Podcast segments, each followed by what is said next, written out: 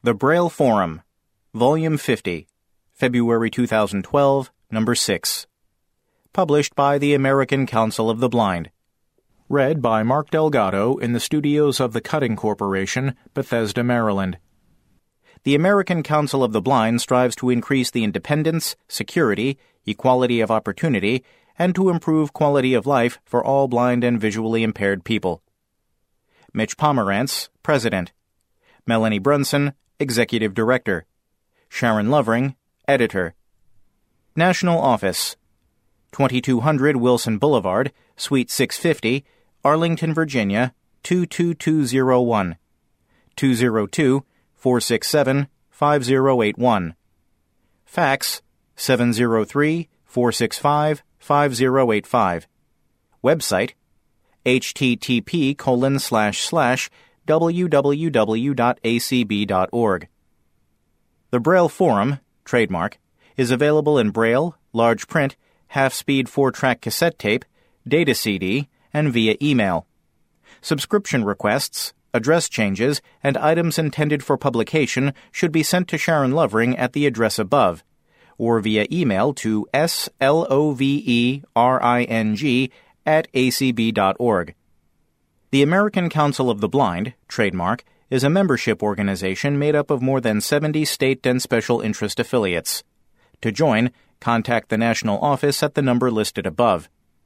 Those much needed contributions, which are tax deductible, can be sent to Attention Treasurer, ACB, 6300 Shingle Creek Parkway, Suite 195, Brooklyn Center, Minnesota 55430. If you wish to remember a relative or friend, the National Office has printed cards available for this purpose. Consider including a gift to ACB in your last will and testament. If your wishes are complex, call the National Office. To make a contribution to ACB via the combined federal campaign, use this number 11155. For the latest in legislative and governmental news, call the Washington Connection toll free at 800 424 8666, 5 p.m. to midnight Eastern Time, or read it online. Copyright 2012, American Council of the Blind. All content made available in publications, in any media, on any website domains administered by ACB, or as a broadcast or podcast on ACB Radio, archived or not, is considered to be the property of the American Council of the Blind. Those responsible for creative content may allow their materials to appear elsewhere with prior notification to the ACB National Office and with appropriate attribution. Table of Contents. President's Message. Knowledge versus Assumptions. By Mitch Pomerantz. Side 1 A Brief Retrospective on 2011 by Melanie Brunson. Side 1 Convention Quick Reference by Janet Dickelman. Side 1 Support the Forum, Get the Chance to Win a Sweet Prize by Billie Jean Keith. Side 1 Issues in Education of Blind and Low Vision Students. An Update by Bashir Masudi. Side 1 Losing Your Independence by Donna Brown.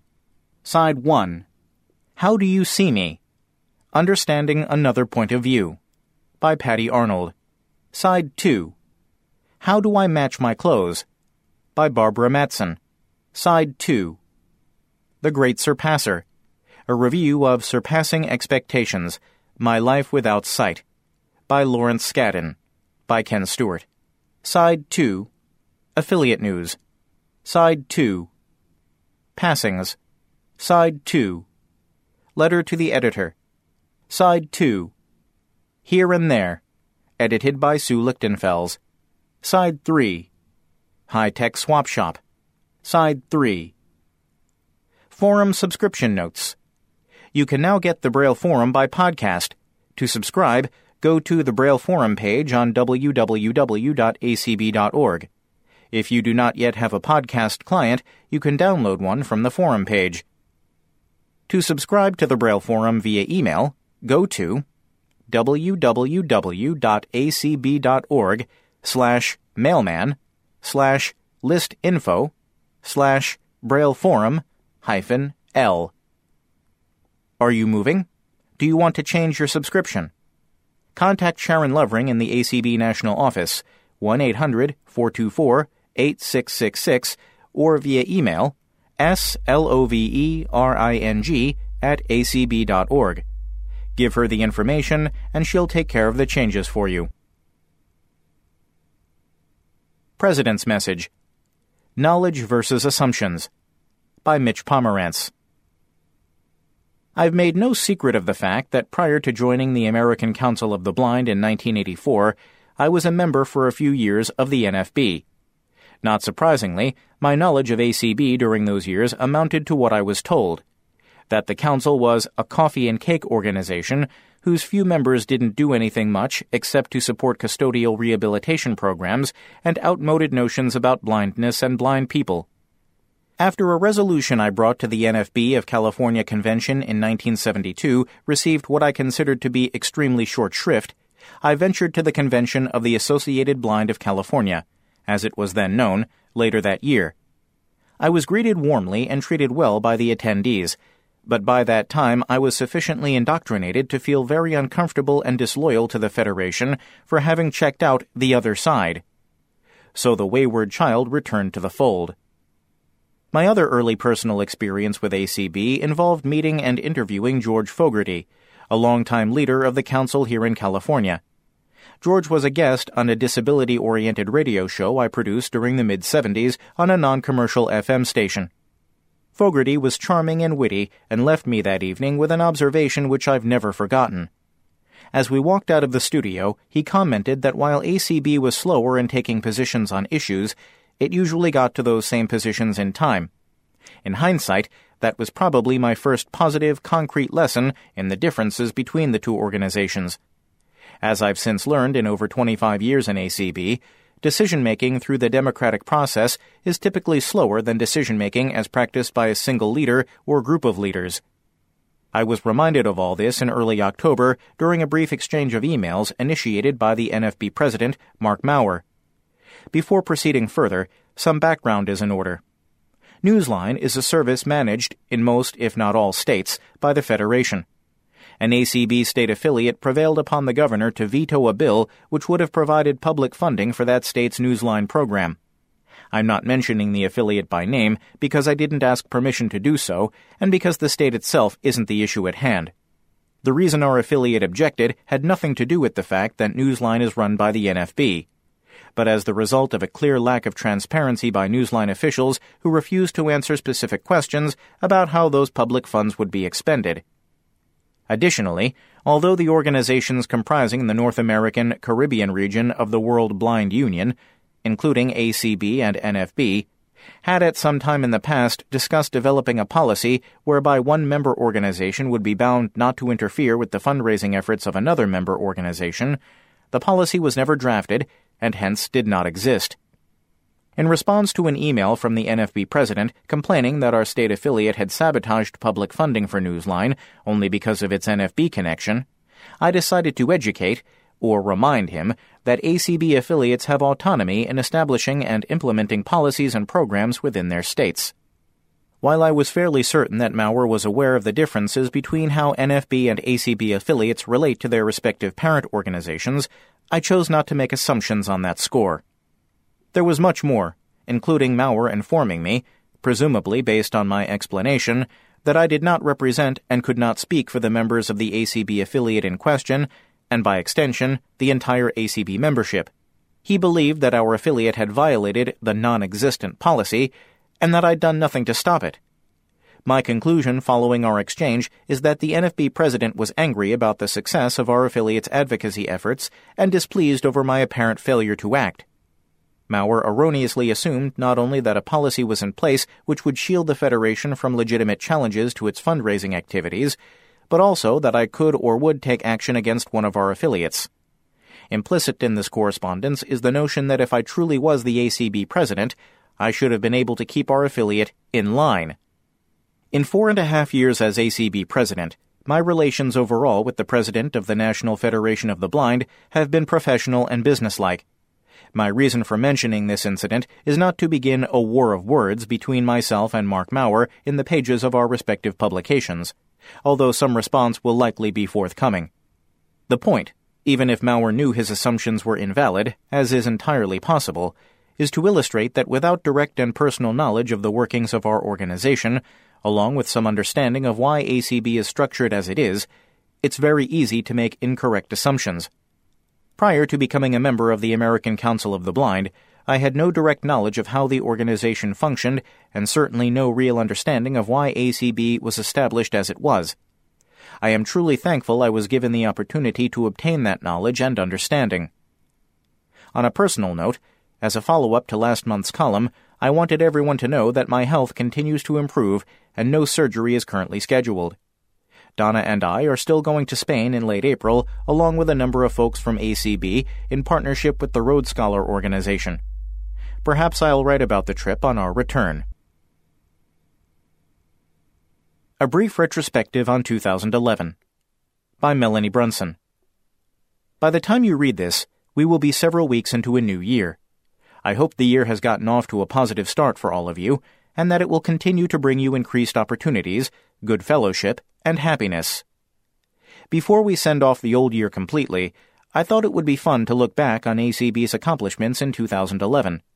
The year before that was somewhat of a banner year for us, with two major pieces of legislation we had supported being signed into law, as well as a number of structured negotiation settlements. This past year may seem less productive, but that is largely because many of the things we achieved were in the regulatory rather than the legislative arena, and as a result did not gain the same amount of public notice that legislative victories often do. However, regulations are where decisions are made about how the legislation will be implemented and enforced. So they are important to the process of determining over the long haul how much of a victory the original legislation really was. This past year, there were a number of opportunities to influence the nature of regulations that will be implemented in a number of policy areas, and ACB has taken advantage of those opportunities. I am pleased to report that a significant number of our members, as well as our staff, have assisted with this effort. In January 2011, several ACB members were appointed to the advisory committee convened by the Federal Communications Commission to make recommendations regarding how to implement portions of the Communications and Video Accessibility Act, which was one of our bills signed into law in 2010, that deal with, among other things, audio described programming on TV. These recommendations will be critical to the development of the FCC's ultimate positions and the implementing rules that result. Our members are still fully engaged in the work of their respective work groups, and the advisory committee will reap the benefit of their work as it issues its report later this year. In addition, there have been several opportunities for public comment to the U.S. Department of Transportation, DOT, on issues of concern to people who have visual impairments. ACB, its members, and its affiliates have all responded in significant numbers. ACB and GDUI supported efforts by the U.S. Department of Transportation to make sure that airports provide places inside secure areas where people who travel with guide dogs can take them to relieve themselves in between flights. Access to safe dog relief areas that can be used without having to leave secured areas and be rescreened in order to re enter the airport terminal and get to a flight has been a major challenge for people who travel with guide dogs and other service dogs for years. We were pleased that the DOT proposed rules aimed at solving this problem and encouraged them to move ahead with their proposed rule. We also submitted comments to the U.S. Access Board that covered a variety of issues related to making streets and walkways more accessible to pedestrians, including those with visual impairments. In these comments, we reiterated the need for more accessible pedestrian signals at intersections and supported the need to use them at entrances to roundabouts. Many of the other issues addressed in the Pedestrian Safety Handbook we talked about last month were also covered in these comments. Space does not permit me to give you a complete list of all the proposed regulatory changes that ACB, its members, and affiliates have commented on over the course of the year. But I can say that our input has been noticed by government staffers. As a result, we are being specifically invited to provide further comment on some of the issues we addressed in comments. It is our expectation that these efforts will bear fruit in the months ahead.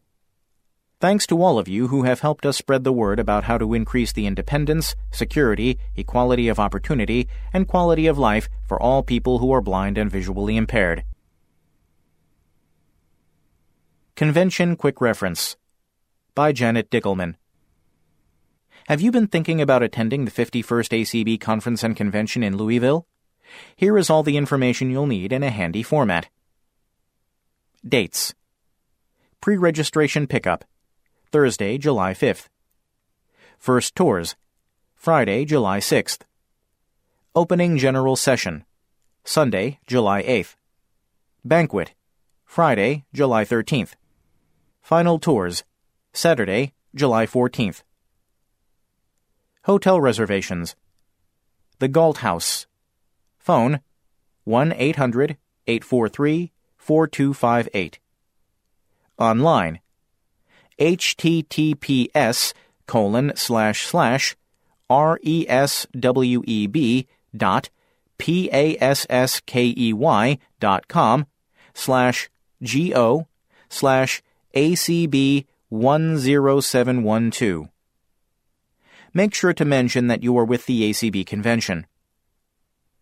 Transportation.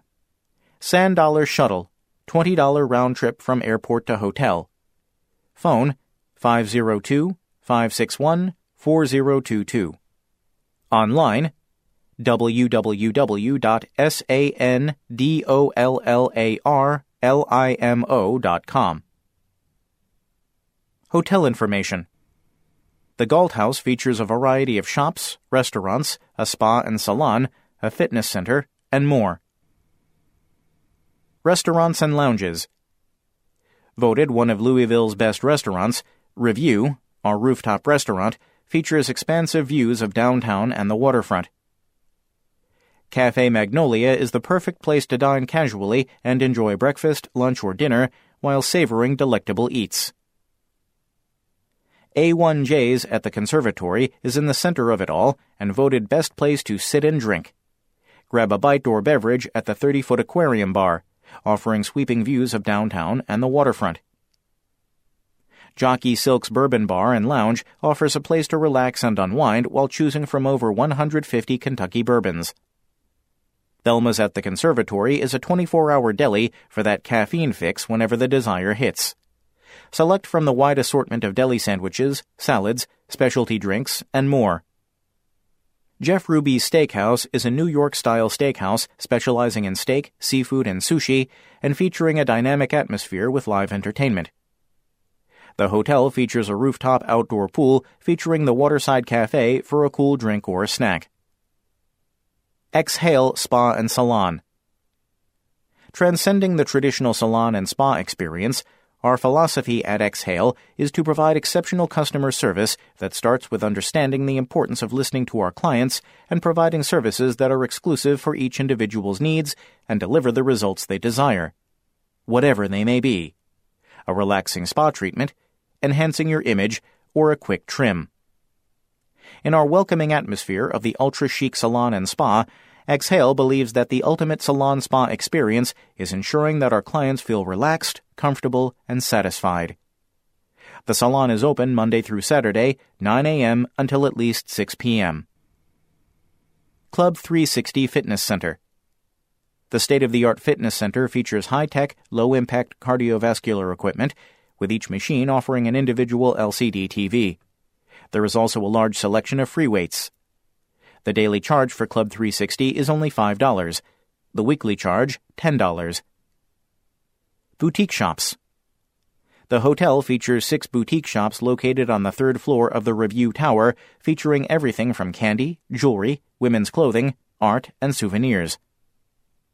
We should have the tour schedule completed by the next issue of the forum.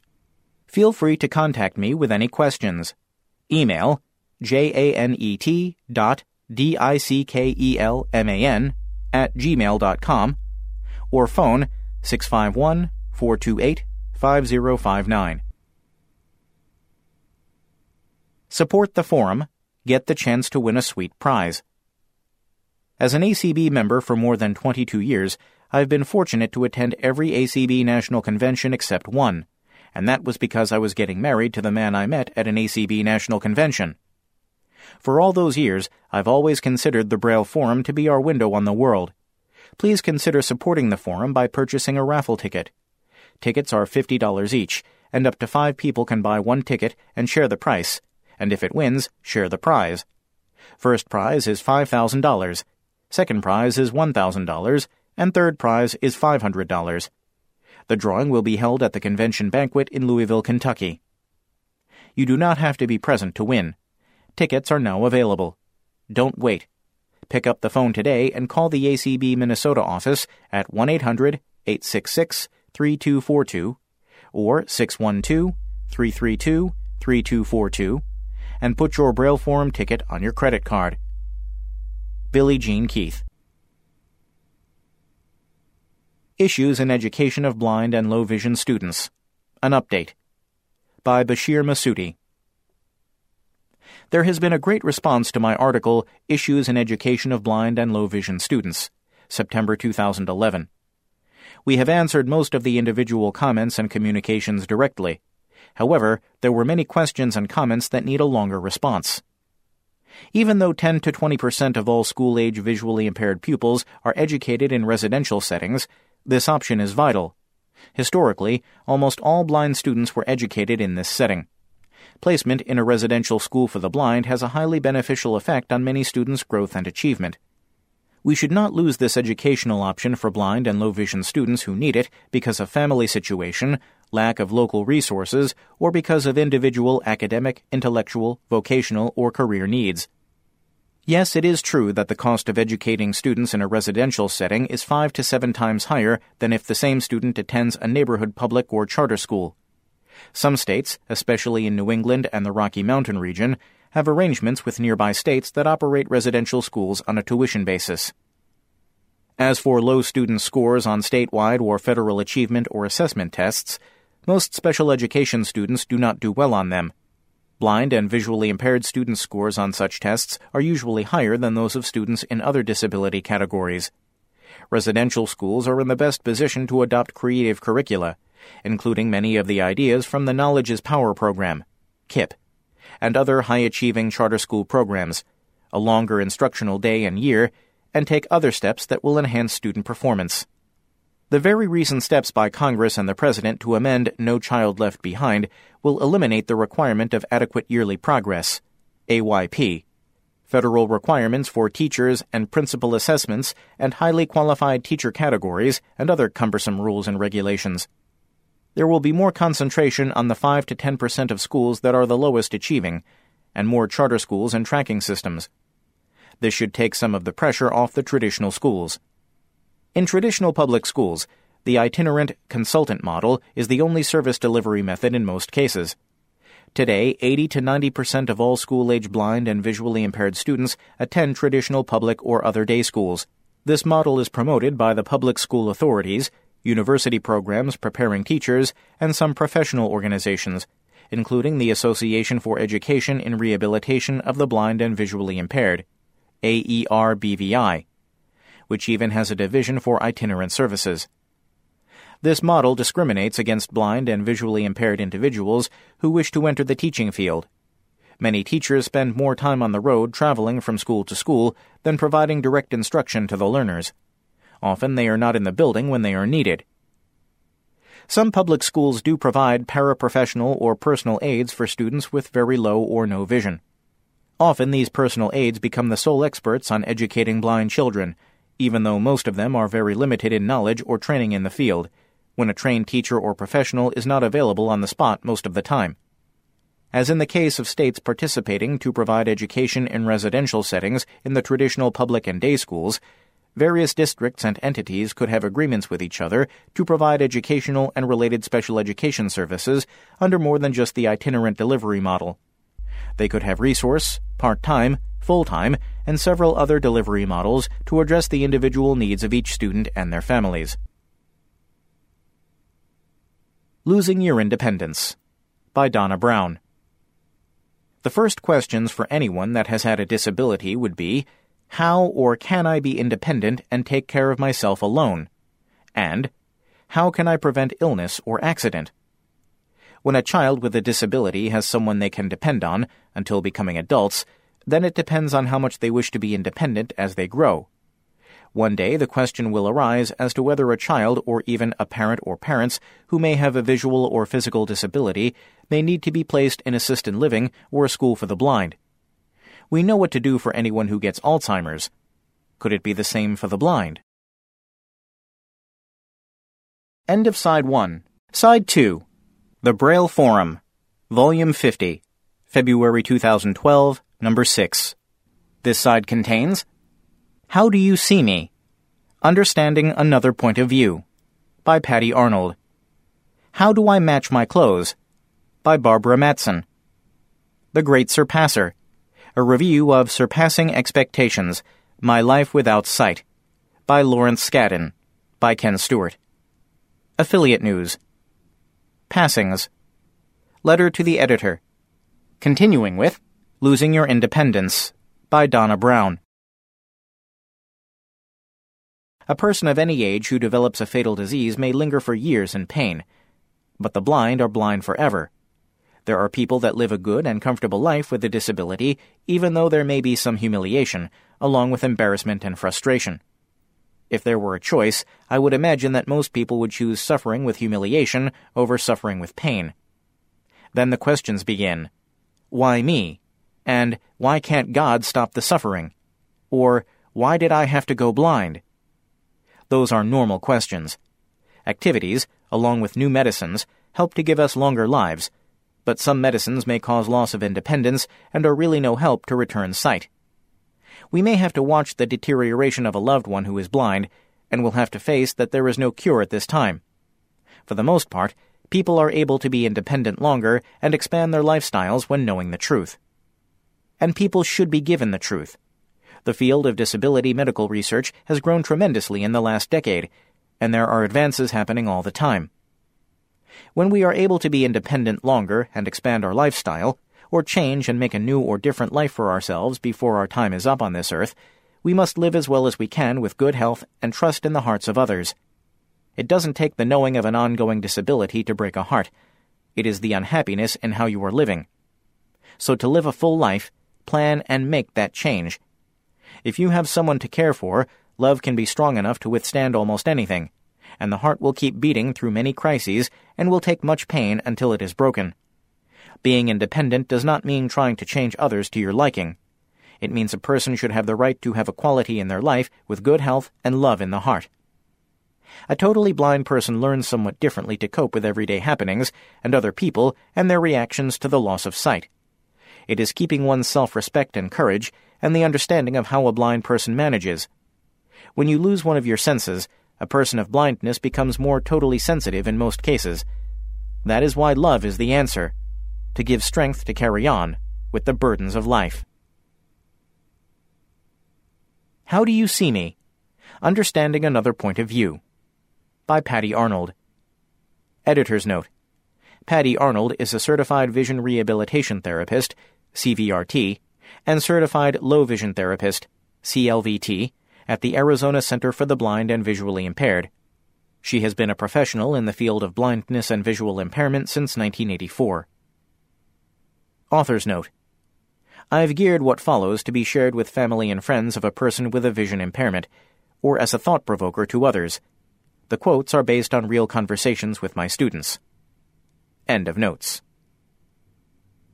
Some of my friends came around for a while, but now are avoiding me. I think they are uncomfortable because of my vision impairment.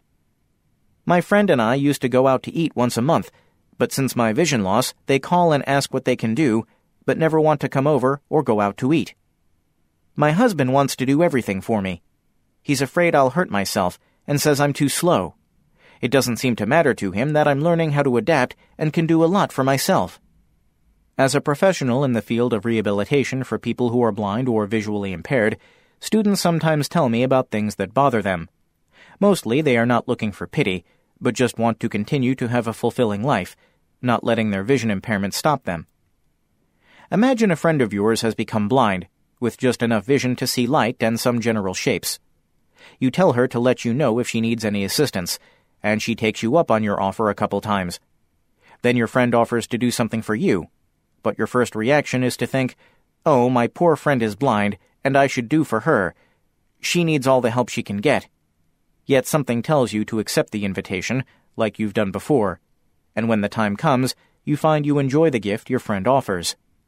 In Seize the Day, Cox and Hoover say, Giving and receiving go hand in hand.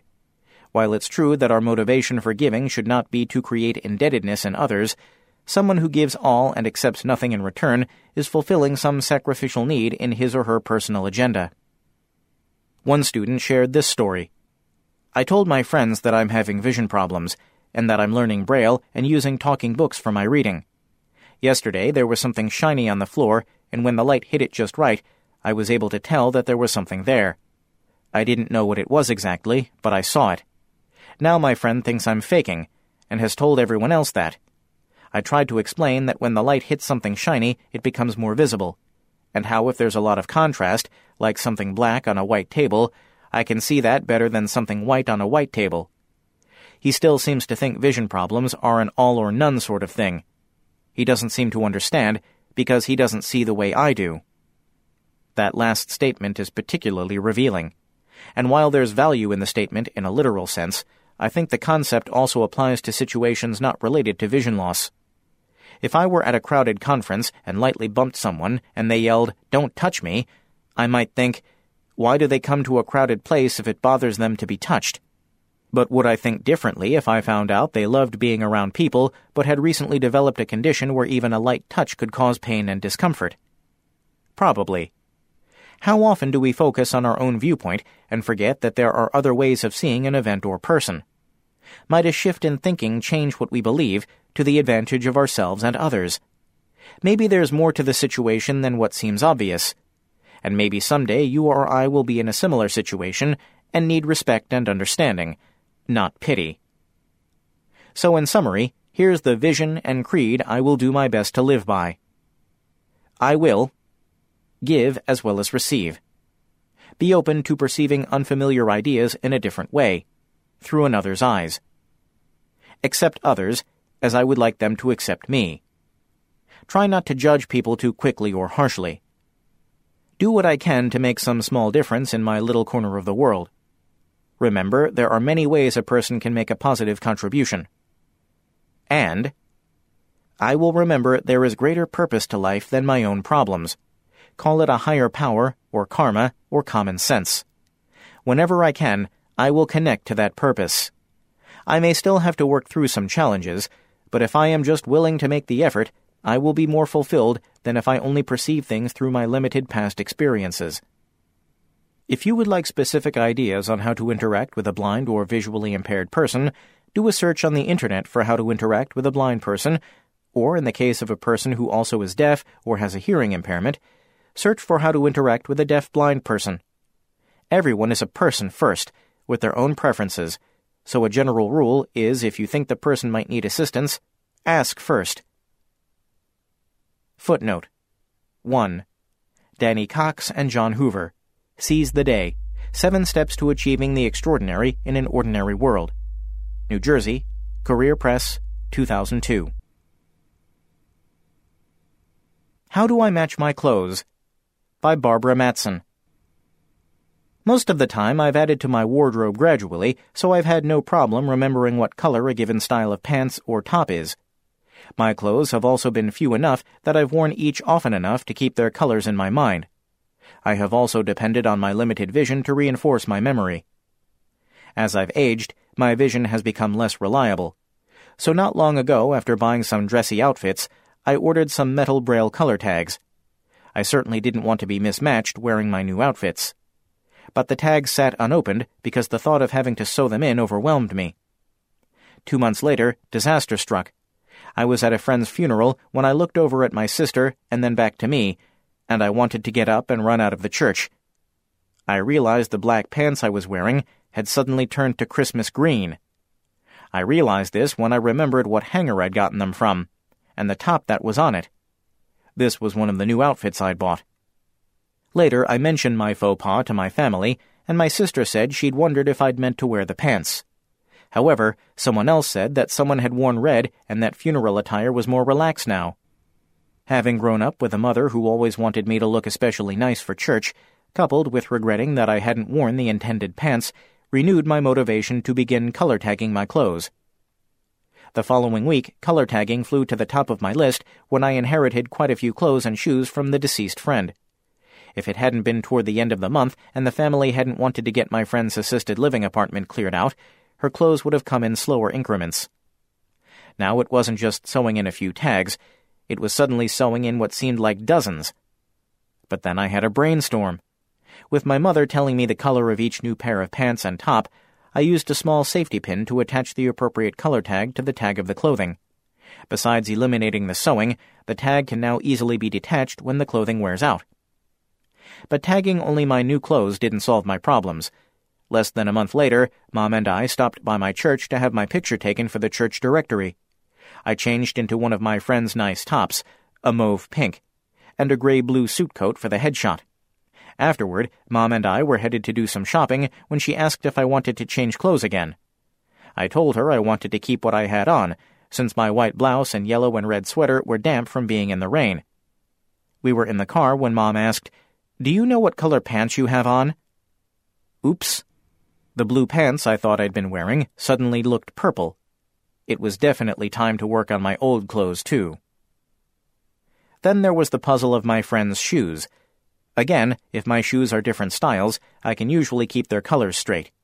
But this friend had at least four pairs of dressy shoes in the same style so I needed a system for knowing what pair would go with various outfits, and to make sure I wore two shoes the same color. Color tagging each shoe wasn't practical. Meanwhile, there was one pair of canvas shoes that I pinned a color tag to temporarily. They are navy, and I wasn't sure I'd remember they weren't black. The solution for the other shoes finally came to me, probably at three o'clock in the morning. Now, on each hanger of clothing, I hang a matching pair of shoes dangling in a plastic grocery bag. It makes the clothes take up more room, but it beats hanging them on a shoe rack. At my friend's funeral, her son said she loved to help people. Little did she know that besides continuing to pass clothes to me, she also pushed me to color tag my clothes. The Great Surpasser A Review of Surpassing Expectations My Life Without Sight by Lawrence Scadden. By Ken Stewart. It is not surprising that I and my occur very frequently in an autobiography, and not surprising that the references are predominantly favorable. It is quite apparent from the publisher's notes about the author, though, that Lawrence Scadden is by no means the only one who thinks highly of Lawrence Scadden. He has been the recipient of many highly prestigious awards, including the American Foundation for the Blind's Migel Award, and there is ample praise offered for other people in his life, too although in his preface, Scadden expresses reluctance to create an autobiography. He writes, My goal in writing is to inform, entertain, and, hopefully for some, inspire. For me, being entertained was ample payoff for listening to Bill Wallace masterfully narrate these 368 pages for the National Library Service. For someone newly struggling with the practical frustrations of blindness, there certainly should be potential for inspiration in these pages. And for the sighted reader, the objective of informing should be well served. My entertainment flowed from his personal experience, such as being served a meal on board an airliner. The flight attendant asked, as she placed the plate in front of him, Do you know how a plate is arranged by the clock? He smiled and said that he did, and awaited her description of food locations on his plate. She responded, Good, and moved on. It was quite easy to identify with many of his travel experiences, such as smacking his head against the side view mirror on a large truck parked alongside the sidewalk as he navigated with his long white cane. Then there are his musings about how a brain which has seen better times visualizes recollections of past experiences. I have often contemplated the degree of visual acuity I seem to have in my dreams, doubtless drawing on residue from back when I could see better. The author, a research psychologist with a doctorate, discusses extensively and fascinatingly about cognitive issues, including synesthesia, a brain's associating particular numerals or words with particular colors. He cites the work of celebrated scientist author Oliver Sacks. Again, I am reminded of my own mental operations, like including a vivid notion of compass direction in memories of long ago events. Another segment of the text called to mind an attorney representing a parent opposing a school district in a hearing over which I was presiding as impartial hearing officer. That attorney asked me to recuse myself because my vision impairment would prevent me from judging the visual indications of a witness's truthfulness. My denial of the attorney's motion was based on a self confident attitude, although not quite as cocky as Scadden's assertion I know I can read other people's voices better than anyone I know. Scadden started his education at the School for the Blind in Los Angeles, where he learned Braille, but spent most of his school years in mainstream classrooms where he frequently reminded the teacher to verbalize what she was writing on the chalkboard. He was more assertive than I was. Through 12 years of public school education, I never once saw what was being written on the chalkboard from my front row seat, but settled for sometimes walking up to look closely at the chalkboard after class. Scadden's bicycle riding reminds me of riding my bike by following close behind the bike of a friend or family member. He comments on the echolocation used by all of us who move about depending at least partially on subtle sound clues. His description of utilizing what he heard of its bouncing and striking the blackboard while playing with a basketball triggered some of my own basketball memories. Just recently, I had a chance meeting with a fellow who was among those I played small scale half court basketball with down at the village park decades ago. He reminded me that I brought with me a basketball in the colors used by the then renegade American Basketball Association. The ABA ball was red, white, and blue, and the other fellows at the court were willing to use it, realizing it was more visible for me. Before this review of an autobiography morphs into an autobiography of the reviewer, let me finally assert this is a very readable work, likely to present a sound gain for anyone with a sight loss. Surpassing Expectations is available on a digital cartridge from any talking book library as DB68883. Affiliate News Nebraska Convention the ACB of Nebraska convention will be held April 20th to 22nd at the Clarion Wilderness Lodge in Fremont. Room rates are $69 per night plus tax. To receive the convention rate, you must make your reservation by March 30th. Call 1 800 734 7666 outside of Omaha and Fremont. In Omaha and Fremont, call 402 727 1110 be sure to mention ACBN to receive the convention rate. Tentative speakers include Tessa Wright, who coordinates the program in visual impairment at the University of Nebraska Lincoln, and Julie Johnson, chairman of the Nebraska Commission for the Blind and Visually Impaired's Board. For more information, call the ACB of Nebraska at 1 888 218 8061 or 402 441 9566 or visit www.acb.org slash N-E-B-R-A-S-K-A. Passings. We honor here members, friends, and supporters of the American Council of the Blind who have impacted our lives in many wonderful ways. If you would like to submit a notice for this column, please include as much of the following information as possible. Name. First, last, maiden if appropriate. City of residence, upon passing. State, province of residence, upon passing.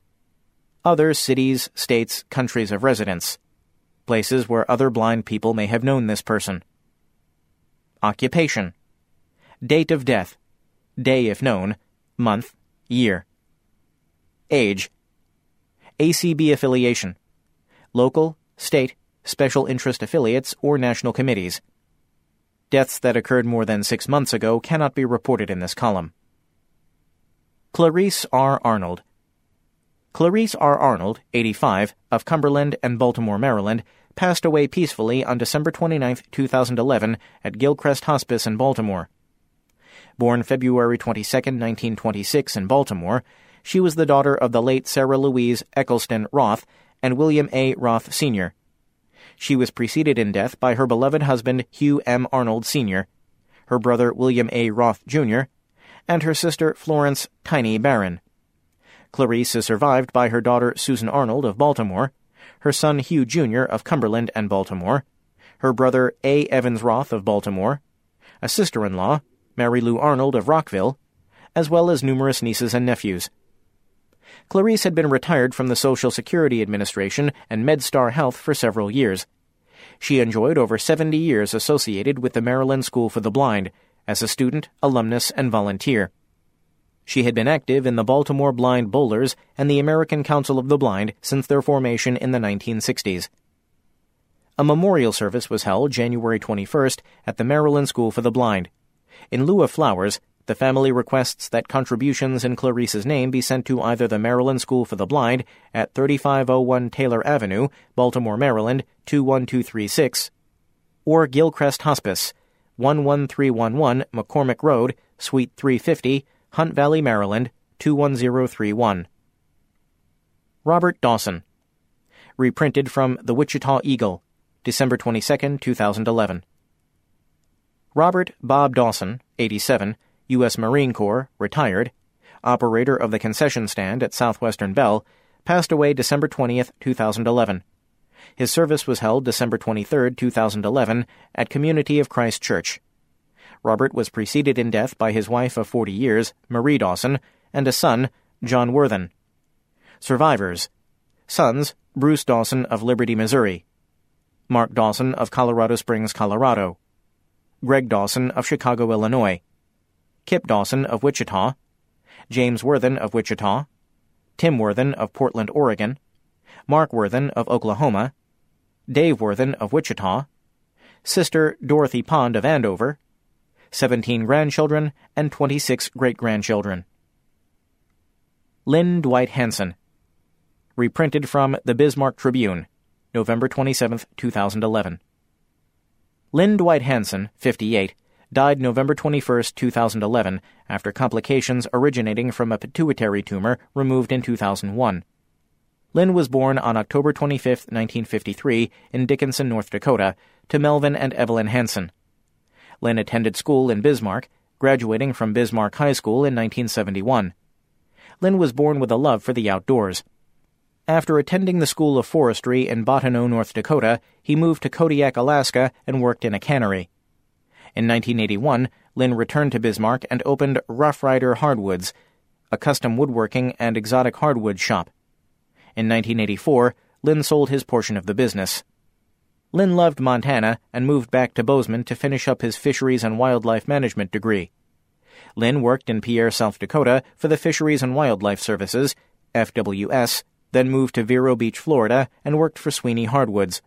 Around the mid 90s, Lynn was determined to obtain his master's and moved back to Bozeman, Montana. There, his research and focus was on the pallid sturgeon. In 1998, Lynn landed a temporary job as a fisheries biologist in Leavenworth, Washington. His life suddenly changed. Lynn became totally blind after being diagnosed with a pituitary tumor and ultimately Addison's disease. In July of 2000, Lynn signed up at the VA Hines Rehabilitation Center for the Blind in Chicago, Illinois. Lynn found a grant position for the disabled and once again achieved his desire to work for the FWS in Pierre. Lynn attended Community Bible Church in Pierre, which became the cornerstone of his life. In 2006, Lynn traveled to New York, where he trained with his new friend and guide dog, Portia, a rambunctious, loving yellow lab. Lynn began to cane several baskets and stands and had his friend John at Rough Rider Hardwoods cut oak legs and dowels for him. In April 2011, Lynn became ill. Blessed to have shared his life are his mother, Evelyn Hansen, Bismarck, three brothers, Gregory Hansen, Debbie, Bismarck, Brian Hansen, Sioux Falls, South Dakota, Mark Hansen, Jennifer, Georgetown, Tennessee, two sisters, Diane Cattermas, Kurt, and Valerie Hansen, both from Bismarck, along with eight nieces and nephews and four great nieces and great nephews. Lynn is preceded in death by his father, Melvin Hansen, two uncles, Marvin and Harold Hansen, and two infant nephews. Special thanks to Lynn's dear, loving friend Dick Veal, who also unfortunately lost his eyesight and who Lynn could count on to get him through computer troubleshooting, cutting massive numbers of wood legs and dowels for caning projects. Tim and Meredith, who were with Lynn years ago in Alaska and the Coast Guard, as well as the numerous times they spent with Lynn in Minneapolis hospitals reading the Bible and comforting and cheering him up. First Free Evangelical Church, where Lynn was baptized. Pastor Harvey Fries and the Community Bible Church in Pierre, South Dakota, so highly spoken of by Lynn. No memorials, please. Instead, please take someone you know who can't do it alone, fishing, hunting, out to eat, or shovel their driveway, or buy them some flowers. To share memories of Lynn, or sign the guest book, go to http colon slash slash www.eastgatefuneral dot com slash underscore MGXROOT slash PAGE underscore 10780 dot PHP question mark TASK equal sign ALL. Letter to the Editor The contents of this column reflect the letters we had received by the time we went to press January 6, 2012. Letters are limited to 300 words or fewer. All submissions must include the author's name and location. Opinions expressed are those of the authors. End of Side 2. Side 3. The Braille Forum. Volume 50. February 2012, Number 6. This side contains Here and There, edited by Sue Lichtenfels. High Tech Swap Shop. Continuing with Letter to the Editor. Thank you. Thanks for a couple of what I think are the best articles I've read in a while. The one about pedestrian safety that was in the December issue, and the one in the January issue written by Elisa Bush about giving out her Social Security information. As to pedestrian safety, regrettably, it won't help dumb drivers. I am a high partial. The only usable vision I have is good, but it's only in one eye, and is tunnel vision. Also, I wear hearing aids for a moderate to moderately severe hearing loss, which is an added disadvantage. I was downtown one day and usually cross a street with the light, which I was doing. But some fool ran the red light. I didn't get hit, but it was close. I have been unable to attend but one national convention, Jacksonville, Florida, a few years ago. Last June, I got to attend my first national convention of the Hearing Loss Association of America, which was held in Arlington, Virginia. I rode Amtrak from Birmingham, Alabama to Washington, D.C. And for the first time, I also rode the Metro to the stop nearest the hotel, though I did have to ask for help because of my sight. It was scary, but I think I could do it again if necessary. Netta Jean Kirkpatrick, Birmingham, Alabama. Here and There, edited by Sue Lichtenfels. The announcement of products and services in this column does not represent an endorsement by the American Council of the Blind, its officers, or staff. Listings are free of charge for the benefit of our readers. The Braille Forum cannot be held responsible for the reliability of the products and services mentioned. To submit items for this column, send a message to info at acb.org or phone the national office at 1 800 424 8666 and leave a message in Sharon Lovering's mailbox. Information must be received at least two months ahead of publication date.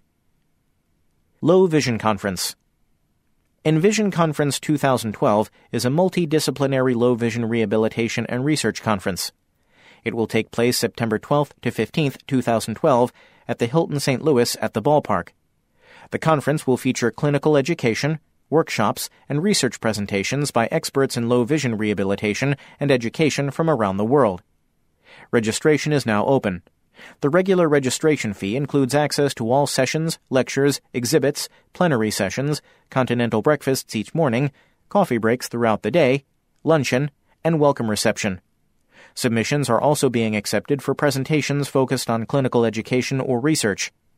Submit presentation proposals online at www.envisionconference.com by March 19th. AFB Scholarships Applications are now available for the American Foundation for the Blind's annual scholarship program. There are seven scholarships available for up to 11 recipients. Applicants must be legally blind and pursuing post secondary education. The online application is posted at www.afb.org slash S-C-H-O-L-A-R-S-H-I-P-S dot A-S-P. The deadline for applications is April 30th. For more information, contact AFB's Information Center at 1-800-232-5463 or send a message to afbinfo at afb.net. Service Dog Eye Exams. For the fifth year, the American College of Veterinary Ophthalmologists will sponsor National Service Dog Eye Exam Month throughout May 2012. more than 200 board certified veterinary ophthalmologists in the U.S., Puerto Rico, and Canada will provide free eye exams to thousands of dog guides, assistance dogs, detection dogs, and search and rescue dogs. To be eligible, the dogs must either be certified active working dogs or dogs in training. In order to participate, dogs must be registered online at www.acvoeye exam.org by April 30th. Once registered, you can access the list of participating veterinary ophthalmologists to schedule an exam on a first come, first served basis. Camp Siloam 2012 Camp Siloam 2012 will be held May 19th to 26th at the Golden Cross Ranch located north of Houston, Texas. This year's theme is We Are More Than Conquerors. The week will include morning and evening worship services, swimming, horseback riding, hay rides, horseshoe pitching, talent nights, great conversation, film screenings, and more. Individuals who are between ages 17 to 69 and in good health are invited to attend. The cost for the week is $220 for repeat campers and $0 for first time participants. Assistance with finding sponsors to help with the cost of the registration or transportation may be available. To receive the full camp registration packet, mail a $25 non refundable registration deposit to the Gospel Association for the Blind, P.O. Box 1162, Bunnell, Florida 32110, along with a 3x5 card that includes your name, address, phone numbers, and email. Each new participant should also send a recent photo of him or herself. For additional registration details, call 386 586 5885. For updates on the camp program, check the recorded message at 1 866 251 5165 and enter mailbox 7128 pound sign. Camp registration closes April 16th. News from BANA. At its fall meeting in November, the Braille Authority of North America, BANA, elected new officers, welcomed a new member agency, and approved a new set of standards for transcribing print into Braille. New officers are Chair, Frances Mary D'Andrea, AFB, Vice Chair, Mary Nell McLennan, APH, Secretary, Jennifer Dunham, NFB, Treasurer, Sue Riley, CTEBVI. The board approved the membership application of Horizons for the Blind to become BANA's newest member agency. Additionally, the board adopted a new set of transcription guidelines. Braille Formats Principles of Print to Braille Transcription, 2011.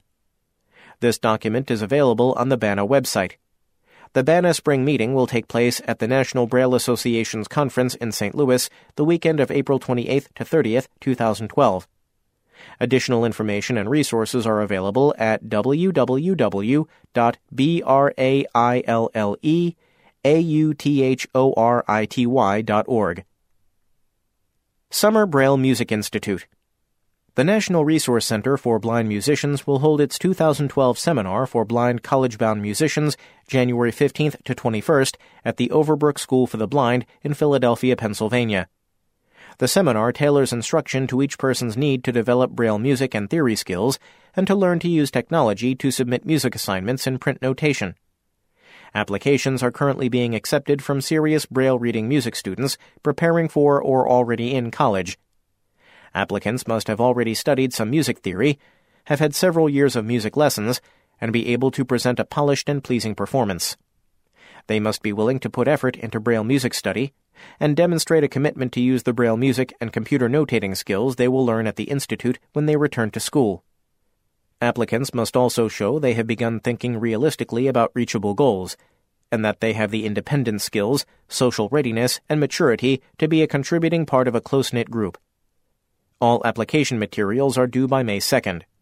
To obtain an application and audition details, visit www.blindmusicstudent.org. Call 203 366 3300, extension 229, or email info at blindmusic student.org. Save the date. The International Association of Audio Information Services, IAAIS, conference will take place May 17th to 19th, 2012, at the Westin Galleria in Houston, Texas. For information on exhibitor or sponsorship opportunities, contact Lori Kessinger at 1 800 280 5325 or via email at lrk at ku.edu. Registration information can be found at www.iaais.org. HD magnifiers. The HIMS Lifestyle HD magnifiers offer enlargement in high definition. According to HIMS, the high definition feature makes text crisper and color contrasts sharper. Models are available with either 19 inch or 22 inch widescreen LCD monitors. They can magnify from 2x to 84x. For more information about the company's full line of products, call 1 888 520 4467 or visit www.hims-inc.com. Access to movies in Arizona. Arizonians with sensory impairments have reason to celebrate the recent judgment by U.S. District Judge Roslyn Silver. She signed a decree ordering Harkins Theaters to install assistive technology at all but nine of its movie screens in the state. The judgment settled the 2006 discrimination lawsuit filed on behalf of the estimated 700,000 Arizonians who are either hearing impaired or visually impaired. Stories needed. Rita Kersh is collecting stories for a new book that emphasizes the importance of laughter and humor when coping with vision loss. If you have any humorous or embarrassing stories that were the direct result of your vision impairment, she would love to hear from you. Send stories by email to H O O S I E R R I T A at C O M C A S T dot net, or in Braille, audio, or typewritten to Rita Kersh, 1820 G Street, Bedford, Indiana 47421. Also include your first name, current vision level, and reason for vision impairment. Stories will be included on a space available basis. Rita has recently had another book published, Pathway to Independence, a guide for people with vision loss. This is a practical guide for people with varying levels of vision loss who strive to be more independent.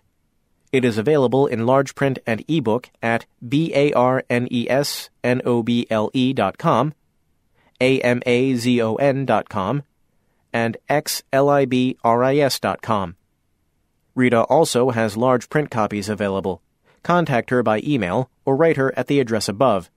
Braille, CD, and other formats will be available in the next few months. Disability Answers app. The Advocator Group is a nationwide advocacy organization that helps people apply for and obtain Social Security Disability Insurance, SSDI. The group offers a free mobile app available for both iPhone and Android cell phone users, which helps potential applicants determine whether they should apply for SSDI or Medicare benefits. Disability Answers, trademark, first asks the user for data such as their age, citizenship, diagnosis, and work history.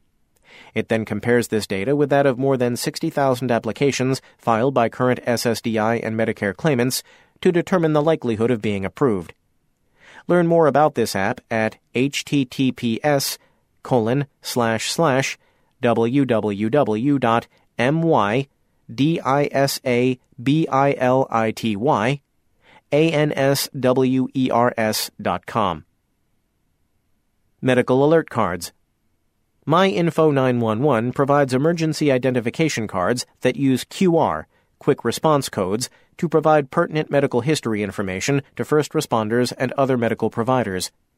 The cards have the person's picture, name, and QR code on the front, and the person's name, year of birth, emergency contact, blood type, allergies, and specific medical conditions on the back. By using a cell phone or PDA with internet access, the first responders can input the QR code into the MyInfo 911 website to access the patient's complete medical history. For more information, visit www.myinfo911.com. Resources for planning your future. Mississippi State University's Rehabilitation Research and Training Center on Blindness and Low Vision has released two new web resources. From School to College, a transition activity calendar for students who are blind or visually impaired, second edition, 2011, is a web based calendar of transition activities that help students in middle school to begin outlining the steps necessary to reach and thrive in college. Through the monthly suggested activities, students learn when to apply for college, take entrance exams, and visit campuses as well as how to acquire accessible textbooks, explore careers, obtain assistive technology, etc. The calendar also includes links to vital resources. This resource is available at www.blind.msstate.edu slash T-R-A-N-S-I-T-I-O-N. Career Advantage for VIPs is an eight module outline employment program. Each self paced module includes instructional materials and activities to guide job seekers through the step by step process of preparing for and finding employment. This free online resource can be accessed at www.blind.msstate.edu slash advantage. Daisy app. Darwin Reader for Android is a new product from New Designs LLC. This app allows Android platform smartphones to read all formats of Daisy digital talking books. The app also works in conjunction with Bookshare offerings. A free trial version is available for download. Additional information about this product can be found at www.darwinreader.com.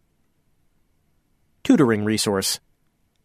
Portal Tutoring offers assistance for people who are blind or visually impaired who want to learn about using the internet for shopping, employment, education, and leisure, reading and writing Braille, utilizing adaptive equipment such as digital book players, and more.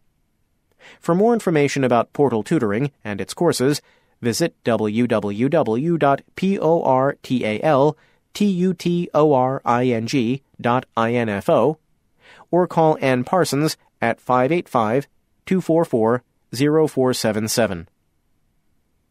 Seeking migraine sufferers. Do you suffer from migraines with piercing pain? Do they last for hours? Ohosian has developed her own home remedy that gets her up and out in 40 minutes 95% of the time. If you would like to try it, she'll give you tips from her book in exchange for a 25 to 50 word statement of your results. Contact her at 415 846 2027 and leave your name and telephone number. Please speak slowly and clearly. High Tech Swap Shop. For sale. Simple digital voice recorder. Only has two functions record and play. Willing to give it away, but asking $10 for shipping and a coffee for the driver to take it to the post office. Old style Perkins Braille writer, still in its original packaging. Asking $500 includes shipping and insurance. Payment plan is negotiable. For more information on either of these items, email Nino Pacini, N I N O P A C I N I, at gmail.com, or call 313 885 7330. For sale. Brand new Braille writer. Asking $450. Talking calculator with large screen. $200 contact Rosemere at 714 865 5555. For sale. Kurzweil 1000 version 11. Asking $870 or best offer. Shipping included to USA addresses. JAWS for Windows Professional version 13. Asking $995 or best offer. Include shipping to USA address. Olympus DS50 digital MP3 recorder player with earbuds, mic, and CD with talking menus. Asking $130. Include shipping to USA address. Contact Laura Ann at 979 680 0022 or by email agape touch massage at gmail.com. For sale brand new Toshiba laptop with 15.6 inch widescreen, 4 gigs RAM, 320 gig hard drive, Windows 7 Home Premium, JAWS, and Office. Asking $750. Desktop computer with 2000 gig hard drive, 4 gigs RAM, Windows 7 Home Premium, JAWS, and Office. Asking $750. USB Internet Radio. Asking $30. Call Jose at 818 220 6256. For sale. VIP 1000 talking thermostat. 5 years old, in working condition. See www.talking,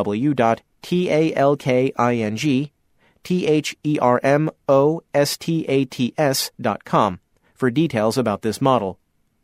Asking $60.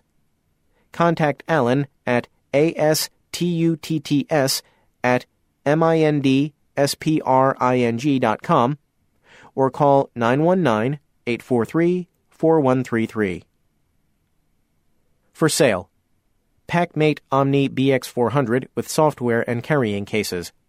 Asking $1,500. Braille Plus with disc and carrying case. Asking $425. Trekker Breeze with microphone, case, and software. Asking $300. Victor Reader. Asking $200. Braille Lite 2000 with case and manuals grouped with Braille and Speak. Asking $150. Will accept PayPal, money orders, or cashier's checks. Contact Vicky via email V I C K Y U N D E R H I L L at sbcglobal.net or 817 320 4442. For sale, KNFB reader with talk software and GPS software. Nokia 82 cell phone. Asking $2,000 or best offer. Dell laptop with assistive and regular technology and a charger. Price negotiable. Contact MULTI TOPIC R-E-S-O-U-R-C-I-N-G at AOL.com. For sale. ZoomText 10, brand new, never been used. Still in original packaging, with all manuals included. Asking $750 or best offer. If interested, email Dan Palmadessa at dan dot p-a-l-m-a-d-e-s-s-a at gmail.com. Will accept check or money order. Item will be shipped free matter for the blind unless purchaser wants to pay for shipping. Wanted. Gently used Braille Note M Power or Apex. Looking for one for a student. Contact Marcia Bork via email mlbork at cox.net. ACB Officers President Mitch Pomerantz Final term 2013 1115 Cordova Street, number 402, Pasadena, California 91106. First Vice President Kim Charlson Final term 2013 57 Grandview Avenue, Watertown, Massachusetts 02472. Second Vice President Brenda Dillon Final term 2013 313 Overridge Cove, Hermitage, Tennessee 37076. Secretary Marlaina Lieberg Final term 2013 632 South 189th Street, Burien, Washington 98148. Treasurer Carla Ruschival First term 2013 148 Vernon Avenue, Louisville, Kentucky 40206. Immediate past president Christopher Gray Final term 2013 94 Ramona Avenue, San Francisco, California 94103. ACB Board of Directors Ray Campbell, Glen Ellyn, Illinois. Final term 2014. Berl Colley, Lacey, Washington. First term 2012. Janet Dickelman, St. Paul, Minnesota. First term 2014. Marcia Farrow, Summerville, Georgia. First term 2012. Michael Garrett, Missouri City, Texas. First term 2012. George Holliday, Philadelphia, Pennsylvania. First term 2014. Billie Jean Keith, Arlington, Virginia. Final term 2012. Alan Peterson, Horace, North Dakota. First term 2014. Jeff Thom, Sacramento, California. Final term 2014. David Trott, Talladega, Alabama. Final term 2012. Ex officio, Judy Jackson, Austin, Texas. ACB Board of Publications. Paul Edwards, Chairman, Miami, Florida. Final term 2013. Nolan Crabb, Hilliard, Ohio. First term 2014. Marcia Dresser, Reading, Massachusetts. Second term 2012. Judy Jackson, Austin, Texas. Second term 2012. Ken Stewart, Warwick, New York. Final term 2012. Ex officios Ron Milliman, Bowling Green, Kentucky. Bob Hachey, Waltham, Massachusetts. End of side 3.